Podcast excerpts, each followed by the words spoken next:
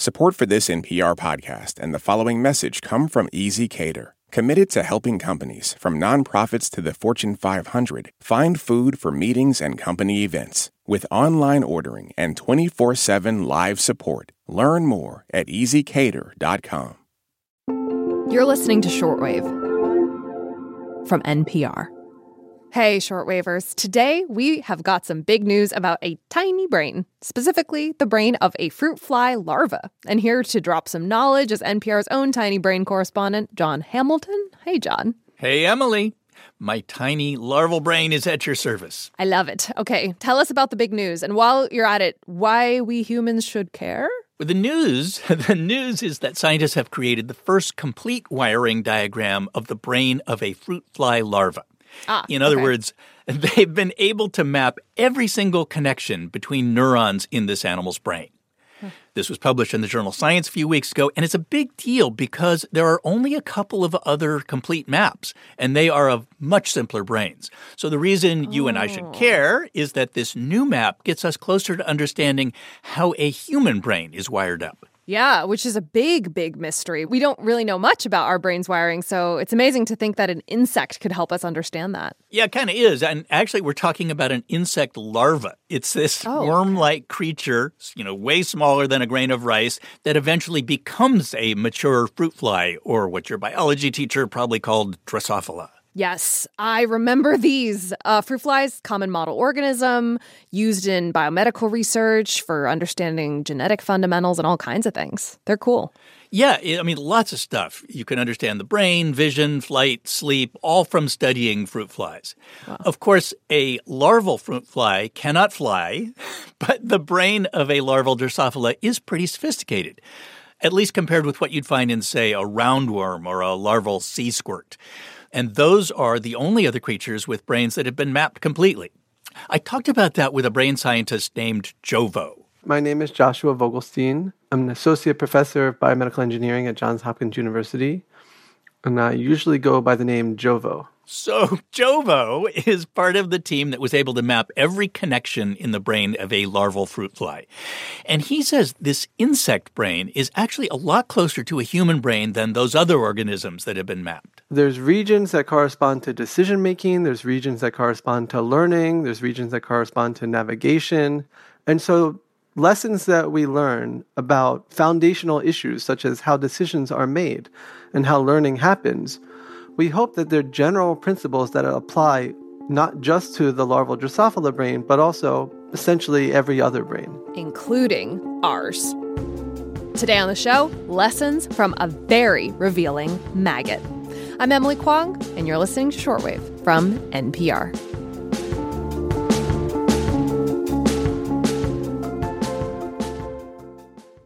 Support for this podcast and the following message come from Integrative Therapeutics, with vitamins and supplements previously available only through practitioners, including Cortisol Manager. Unlock your best self with clinician curated supplements from Integrative Therapeutics, now on Amazon.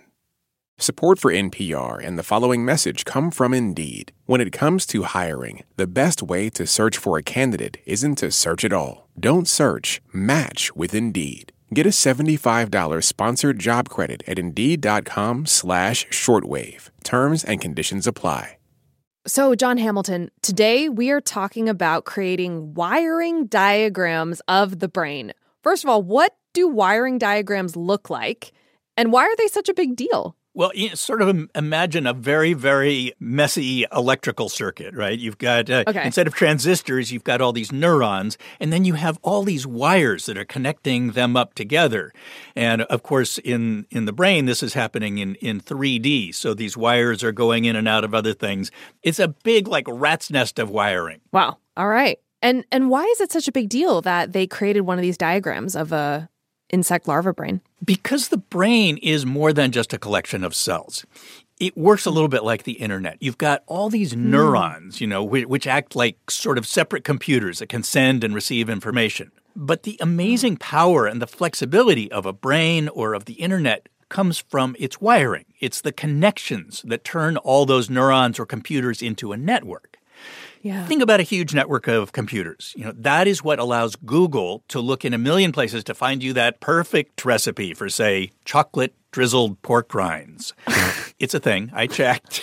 We have very different search history, but I admire yours. This is good. And much the same way, a huge network of neurons is what lets my brain make a good decision, like chocolate and pork, not for me. So, a lot of scientists believe you have to understand that entire network in order to figure out why we humans act the way we do. Fascinating. This is so interesting. But but if we want to understand the human brain, then why not study its connections instead of looking at the very tiny connections in an insect larva? Scientists would love to create what they call a connectome of the entire human brain. But Jovo told me it's just too complicated. A human brain has about 84 billion cells, and each one has about 10,000 connections. So if we approximate, it's about 100 billion cells and 10,000 100 billion connections. That's too many zeros for me. 10,000, 100 billion. That's too much. Too it's much. hundreds of trillions. It's an amazing number. And you can imagine mapping all of that is really hard. Yeah. Which is why researchers started with really simple brains. So Right. the roundworm, C. elegans, for example, has about 300 neurons and 7,000 connections. So by that measure, the fruit fly larva was a big step up because it has about 3,000 neurons and more than 500,000 connections. How did researchers even begin to find all of those connections? It took a whole bunch of labs in several different countries. So, what they did is first they took this tiny brain from the larva and they sliced it into thousands of really thin sections. Then they used an electron microscope to take pictures of each section. And after all that, they had to use some really sophisticated computing tools to trace each connection, you know, every synapse, and create a three dimensional map of all that wiring. Of all 500,000 neural connections? Exactly. And what did researchers find in these 500,000 neural connections? Anything surprising? One of the things they found that was surprising was that the two sides of this creature's brain are really pretty similar. Uh, This all has to do with something called brain lateralization. And that's how the wiring is different on the right side of the brain and the left side of the brain. In a human brain, the right and left sides specialize in different functions. So, Yeah. for example, right, I mean, we've all heard of this left brain, right brain. I've and heard in this, humans, yeah. the left side of the brain tends to control speech and language. The right side does things like recognize faces. And the idea is that this makes the brain more efficient. Uh-huh. You can see a tiny bit of lateralization even in the brain of a roundworm. So researchers thought a fruit fly larva might show a lot more lateralization, but the connectome they ended up with showed that there really wasn't much. There's a little, but not much, and that was a surprise. It could also help scientists figure out exactly how brain lateralization evolved over millions of years, you know, between uh, sea slugs and humans. Yeah.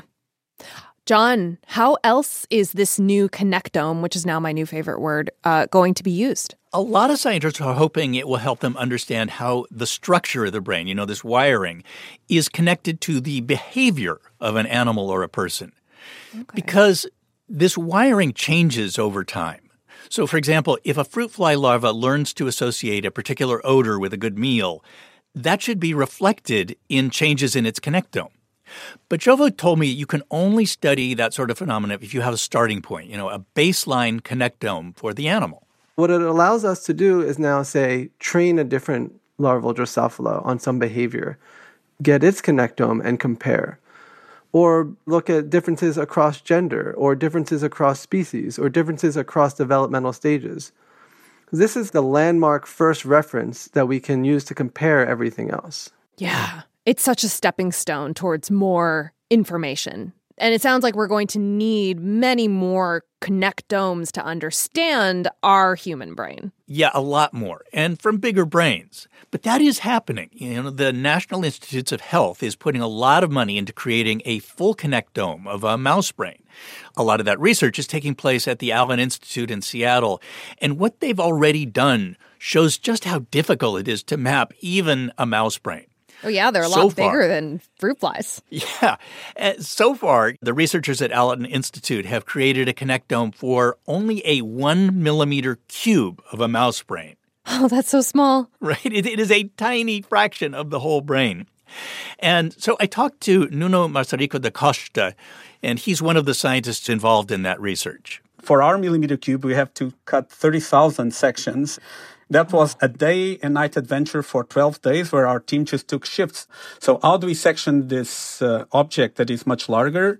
It's, it's something that, um, that is still not solved and we and others are working on. This kind of science, whenever I hear about it, it just it's just mind blowing. The amount of dedication, the amount of time, the amount of teamwork. It sounds like e- even a complete map of a mouse brain is a few years off. If they've only done one millimeter cube, it is. Nuno told me that mm, ten year time frame is probably what he's thinking. But you know, there are a lot of researchers who think connectomes like this one have the potential to solve some really tough problems in neuroscience. Nuno says that on a very practical level, a connectome of the human brain might show which circuits are altered in conditions like autism or schizophrenia. And then there is this other part, which is that every idea, every memory, every movement, every decision you ever made comes from the activity of neurons in your brain. And this activity is an expression of this structure. So what we hope is that if we have some map of that structure, we'll be in a better position to understand it. What he's saying here is it, it could basically help us explain what makes us us. A very worthy goal. Jon, thank you so much for coming on to talk about this with us. Anytime, Emily. Before we head out, we want to take a minute to talk about Shortwave Plus. Plus subscribers help make shows like this one even possible. And they also get to listen to all of our episodes without any sponsor breaks. Find out more at plus.npr.org slash shortwave. And to everyone who's already subscribed, we appreciate you. We see you. Thank you so much. This episode was produced by Berly McCoy. It was edited by Gabriel Spitzer and fact-checked by Anil Oza. The audio engineer was Gilly Moon. Brendan Crump is our podcast coordinator. Beth Donovan is the Senior Director of Programming, and Anya Grundmann is the Senior Vice President of Programming. I'm Emily Kwong. And I'm Jon Hamilton. Thanks for listening to Shortwave from NPR.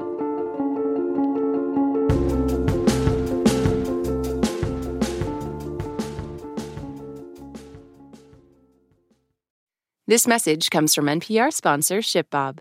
Brands partner with ShipBob to scale from zero to a multi million dollar company Need global fulfillment centers and real time inventory data? Get a free quote at shipbob.com. ShipBob. At this year's Oscars, Oppenheimer took home the award for Best Picture. Emma Stone and Robert Downey Jr. also picked up wins, and Ryan Gosling brought the Kenergy. For a recap of all the highlights, listen to the Pop Culture Happy Hour podcast from NPR.